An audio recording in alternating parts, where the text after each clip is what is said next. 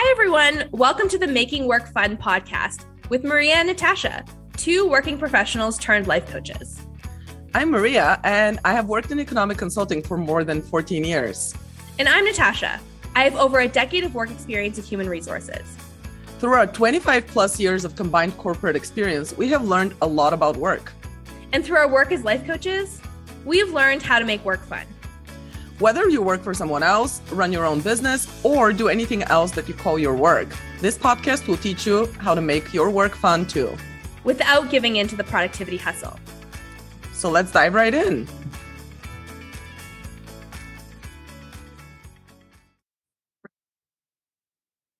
Hello, everyone. Welcome back to the Making Work Fun podcast. Um, it is me, Maria, this week, um, doing a solo episode and I think there's only a couple of solo episodes left before um, you're going to hear Natasha and me back together, which is super exciting. Um, I'm very excited for that. Um, until then, I am really happy to be talking to all of you on my own again. So this week, I want to talk about rest, which is, as many of you know, this is kind of my specialty and the thing, like one of the main things I work um, on with clients. It is, I mean, rest is literally part of my business's uh, name. my business is called Rest Over Grind. So rest is very, very important um, and uh, close to my heart. And so I'm really happy to talk to you today about that. Um, and I was I noticed I was procrastinating a little bit before recording this episode this weekend. Um, and by a little bit, I mean a lot, actually. it's now Sunday afternoon. I usually record my episodes on Friday. And I just had this like resistance to recording, which was very strange to me. I wasn't sure why, since this is an important topic to me. And then I realized like that is actually why, because it is an important topic. Um, and because it is something that's very dear to my heart. I was, I had some thoughts about, you know, how I might not be able to unpack it correctly and fully for you, which of course I'm not. Like, this is such a big topic. I'm definitely not going to be able to unpack it in the next like 10, 15 minutes. Um, fully, but I'll do, you know, I'll do my best to cover some of the main points that I wanted to share with you. And I will most likely be talking to you and Natasha in the future about rest again, because again, this is like such a big topic. It's definitely not going to fit into a neat like 15 minute package. Um, so the things that I did want to share today, I, I really want to talk about how to expand our definition of rest. So one of the things that I was doing before I discovered coaching and um, when I was sort of in the the height of my burnout days, um, I was doing it without realizing it, which is that I had an extremely narrow definition of what rest is. I thought that rest is literally just watching TV and only under sort of a very specific set of circumstances. So um, watching TV, I mean, it's still one of my absolute all-time favorite activities. So I don't want you to think that I'm gonna have a lecture about how it's not great to watch TV. No, it's it's fabulous. um, but the problem is like if that's that was like my only way of relaxing. And again, it wasn't even just watching TV. It was watching TV with a very specific set of criteria around it. Like it had to be at a certain time of day. I had to not have any emails coming in. I had to not be thinking about anything else. I had to have a favorite snack around. I had like so many conditions um, that it, unless all of them were met, I didn't think I was actually resting. And so the problem with that, of course, is that I was, I very rarely felt like I was getting any rest. Like if nothing else, in my life felt restful. I constantly thought I was I'm just running around doing a ton of work, um, doing a bunch of things in my life and very, very rarely resting. And it was kind of a vicious cycle because I think part of the reason I had such an elaborate definition of rest is because I thought rest is such a scarce and um, such a precious thing that you have to earn you have you you can only get it very rarely you have to have fulfilled a number of things in your life to be able to deserve rest i thought it's something you have to deserve so because i had like all of these thoughts around rest about how it's scarce and something you have to deserve. Like, of course, when I did feel like I deserved it, which was very rare, let's be honest, um, I wanted it to be extremely special. I'm like, everything needs to line up. It needs to be perfect. It needs to like all of these conditions need to be met. But then, of course, the, the, the other part of part of that vicious cycle is that because I had so many conditions around it, I sort of reinforced my own belief that it is so rare and so precious and so sort of elusive. Like rest just felt elusive. It like didn't feel like something that's just available to me at all times.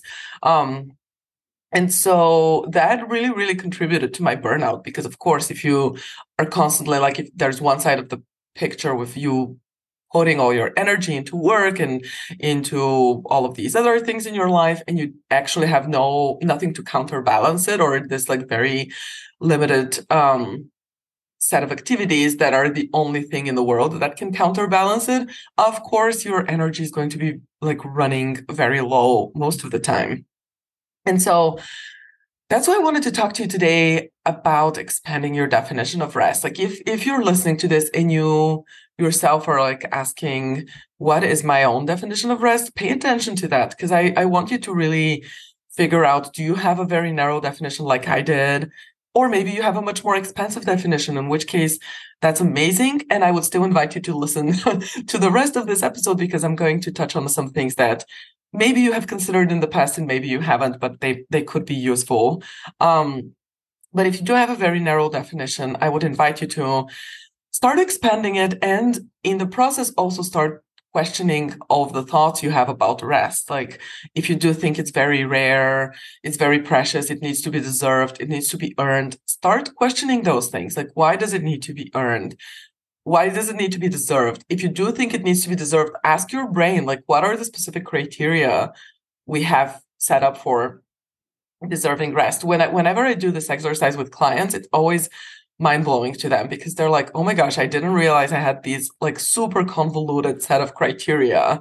Like, I need to have worked X many hours, but also I need to have accomplished this much and I need to like not have made any mistakes to deserve rest. Or I need to have like, there's, you start getting into like this super convoluted set of criteria. Like ask yourself, what, what are those? And can we start untangling that a little bit, um, releasing some of the pressure, some of those criteria, questioning do they make sense? Why do they make sense? Etc and that that type of mental work is going to help you expand your definition of rest too because you're going to start allowing rest in more spaces of your life and in more parts of your day. Um, maybe you're going to start noticing some additional activities that are restful. Maybe you're going to start noticing things that are restful in like smaller chunks of time. It doesn't always have to be like one or two hour chunks. It could be five ten minutes. Um, and here I wanna I wanna add another caveat. When I say you can rest in like five ten 10 minutes,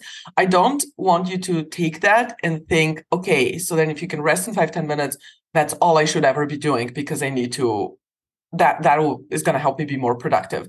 The goal of any of this is never to just be more productive or to like we're not machines our goal in life is not to produce more i mean ironically if you cure burnout and you like learn how to rest the end result often is that you become more productive but i don't ever want that to be your driving factor like i don't want that to be your goal because that's just reinforcing the same beliefs that led to the burnout in the first place so what if we don't worry about how productive we're going to be? We just start noticing rest in different chunks of time, not because of productivity, but just because we're lovely human beings who deserve rest. and rest is one of the things that are like an essential part of life. So that's one level of expanding your definition of rest is literally starting to question some of your beliefs around it and also starting to notice some activities throughout the day that are restful to you. Um, and then I want to go a couple of levels deeper than that. That's like level one is noticing new activities, noticing like additional ways in which you could be resting, different things that work for different types of fatigue. Sometimes we have, you know, mental fatigue, physical fatigue, emotional fatigue. So noticing all of these things and expanding your definition in terms of activities. But the, the, the one level deeper that I want to go and then then I'll go one more level uh, deeper. But the first level is rest is also in how you think about yourself and your day. Like rest is a mindset as well. So cultivating a restorative mindset is going to change everything for you because it's going to help you just not not approach your day, your work, your life with so much stress and pressure. That to me is like the deeper level of how I have expanded my own definition of rest. So what do I mean by that? So cultivating a restorative mindset really to me, honestly, really just means having your own back, supporting yourself, not being mean to yourself if things go differently than what you had planned, if something comes up that you weren't expecting, um, if um, you're procrastinating, if you're quote unquote wasting time, whatever that means to you. I don't um, believe in that concept. Is it's a principle, but I, I know it's like a part of our cultural narrative, and I know a lot of us have, and I did for a long time too, have a lot of thoughts about what wasting time means. So sort of cultivating a lot of space and compassion around any of those things because a lot of us go through the day just beating ourselves up constantly and trying to fuel ourselves with pressure, um, being angry at ourselves if circumstances change and we can't adapt quickly and we can't get all our work done, even though like seven unexpected things popped up during the day. We make it mean something terrible about ourselves and how we're disorganized and how we never finish everything and blah blah blah whatever the story is um we are so mean to ourselves about um you know all, like all of these things changing circumstances changing um priorities um not like not being able to fit in whatever mold you had about how your day is supposed to go. Um and we're so used to using pressure as our fuel that it can be really scary to like take a step back from that and actually do things without all of the pressure. We just we think a lot of us the narrative is we think we're never going to be able to actually motivate ourselves to do something if we don't have all the pressure.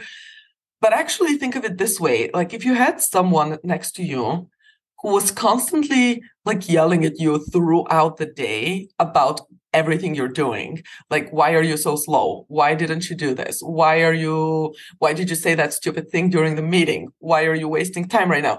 Imagine having another person next to you doing that all day long. Does that sound like something that's going to be motivating and that's going to help you get organized, think deeply about problems, think about how to pivot and problem solve whenever that's necessary? Or is that just going to be spike your stress level and spike your like stress hormones in your body and you're going to just be in like fight or flight all day trying to avoid some of the yelling from that person. That just doesn't seem like a very constructive situation to be in right? And when we think about it as a second person sitting next to us it's easy to see how unhelpful that is. But when it's when that second person is actually a voice in our heads we don't think of it as unhelpful and as something that is stressing us out and exhausting us. We think of it as, as actually very useful. Um, but it's the same thing. If you're constantly criticizing yourself and you're constantly like doing things in order to avoid your own self criticism, that's a very stressful and exhausting place to be. So, learning how to deconstruct that voice too and how to make that voice more compassionate is to me an essential part actually of rest because that helps you go through your day having so much space and compassion and curiosity about yourself and your work and it allows you to do all of the things and react to changing circumstances in a much calmer and more deliberate way. And at the end of the day, you're going to find yourself much less exhausted. So that's why to me, that's an essential part of rest. Like you, when you cultivate that restorative mindset where you have your own back and you, you support yourself, you're going to be so much less exhausted. And so that's to me is a level deeper beyond just doing specific activities that are restful outside of work. That's very important. But also having that restorative mindset throughout the day, even as you do work is also, I would invite you to consider that a part of rest and a part of something that will help you feel less burnt out and less exhausted. Um, and then the other level deeper that I wanted to go in this discussion is thinking of also processing difficult thoughts and feelings as part of rest as well. So, um, a lot of you, if you're getting coaching and if, or if you're going to therapy or if you're doing any other type of um, emotional and thought work, you know what I'm talking about. Like, you know what I mean when I say working through different difficult thoughts and feelings. Um, and you also know that it's also like not the most pleasant thing in the world to do. Of course, sitting with our own difficult feelings is actually one of the hardest things for everyone, including myself. And I'm still very much working on that. Um, like when we have an unpleasant feeling, the tendency and the natural human impulse is to try to get away from that, to try to distract ourselves, to try to not think about it until like our mood naturally shifts. But often what happens is that means we're suppressing that feeling. And so it keeps trying to come back up in different contexts. It might go away for a little bit and then it like comes right back in um, whenever we think about something that that sparks it again. So sometimes, not sometimes, very often actually, like doing that deeper type of work of working through what is causing our difficult feelings, what what are our thoughts that are creating those difficult feelings, and how do we sit with them for a little bit that doesn't feel great in the moment, but it takes off so much of the physical burden and mental burden that we feel in our lives. Um, and that to me is a very critical part of rest. Um, it just when your brain is less cluttered and your body feels lighter because it's not trying to push away all, all your feelings, you're actually feeling them. That is extremely restorative. Um, and usually, what happens when we are trying to suppress those feelings, we try to distract ourselves with something. And so we pick some activities, and those activities could be really anything in the world. We could be cleaning, like I've sometimes like tried to do some deep clean of the apartment to try to avoid some difficult feelings. It could be exercising, it could be overworking, it could be so many different things. And sometimes it could be activities that you usually use for rest, such as watching TV or reading a book or doing something else that is in different circumstances is relaxing. But when you're using it to distract yourself and to run away from a difficult emotion, it feels anything but relaxing. It actually feels quite unpleasant sometimes. Like it feels like you feel this tightness in your chest and tightness in your body. And you're like, okay, I'm doing this just to like get a dopamine hit and try to not feel my feelings. But it doesn't feel great. Like it might work for like a very short period of time. And ultimately you find yourself just not feeling good at all. And you've like sat in front of the TV for seven hours, but don't feel rested at all because the whole time you were trying to distract yourself from a difficult feeling as opposed to just taking, let's say, seven minutes to process the difficult feeling. That doesn't mean it's going to disappear right away.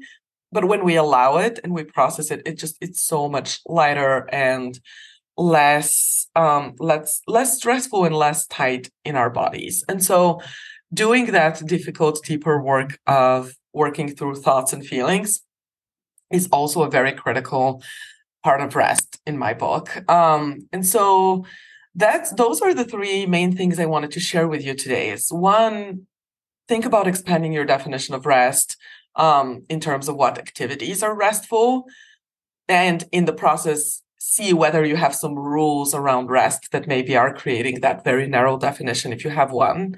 Um, number two, learning how to cultivate that restful mindset throughout the day where you have your own back and you support yourself and you're not super mean to yourself um, about everything that you're doing and everything that's happening during your day. And number three is learning how to process some of those difficult thoughts and feelings so that they don't stay stuck and they don't um, basically just create a lot of like additional resent uh, uh, resistance and um, and sometimes res- resentment actually like a lot of additional like mental and physical burden for you that is exhausting um so i hope all of this was helpful wherever you are on your rest journey and your burnout journey um uh, I hope all of these, yeah, all of these things are give you some food for thought. Um, if you, of course, have any questions about them or want to clarify some things or want some help working through some things, feel free to reach out to me. My um, email is info at restovergrind.com. or you could go to my website, restovergrind.com, and schedule um, a free uh, consultation call during which um, we can get to know each other and you can tell me what your question is and what you're experiencing right now, what you're struggling with. And I can give you some tips on how to start resolving it. And I can tell you a little bit more about my work and how it might be helpful. Um, and at the end of the consult call, we can either go our separate ways if we don't think we're a good fit to work with each other. And you'll, you'll just leave with some tips and maybe even some referrals to other coaches who might be helpful to you. Um, or we can decide that it is a good idea to work together and then um, we can we can talk next steps on that but there's zero pressure during the call to do anything i'm not going to pressure you to work with me especially if uh, um, we don't we don't feel like it's a good enough i mean i'll never pressure you to work with me but uh, it's just like there's i know like sales and consult calls can be stressful and i have often hesitated in the past to book one because I'm like, oh my gosh, am I to be stuck in one of those calls? Kind of like the one of those timeshare presentations that I went on. I went on one of those last year and I was like, oh my God, I'm never going to be allowed to leave here. They're just going to keep convincing me to buy forever. And that was very stressful. That is not what my consult calls are. I'm like, I never want anyone to have that experience. We're just going to share information and then make some decisions based on that. But if we want to go our separate ways, we go our separate ways. Um, and oh, and another way you can get in touch with me is through my Instagram. So my Instagram handle is rest underscore over underscore grind. I actually have a TikTok account with the same handle. Um, and you can find me on either platform and send me a message there as well if you want to chat. Um, so thank you for so much for joining me today for this discussion of rest. And I will talk to you again in a couple of weeks. Hey everyone, it's Maria. I am a burnout coach for professional women, and I work with high achieving perfectionists who want to heal burnout so that they can take a step back and enjoy their lives without sacrificing their success. To work with me one on one, you can go to my website, which is restovergrind.com, and book a free consult call.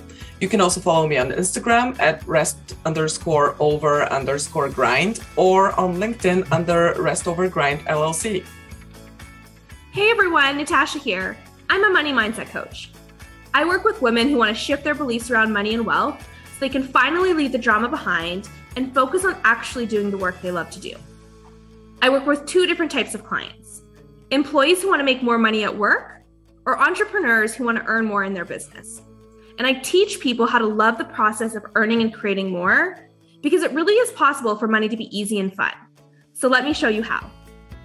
You can find me on my website at natashatekeste.com or on Instagram at Natasha We'll see you there.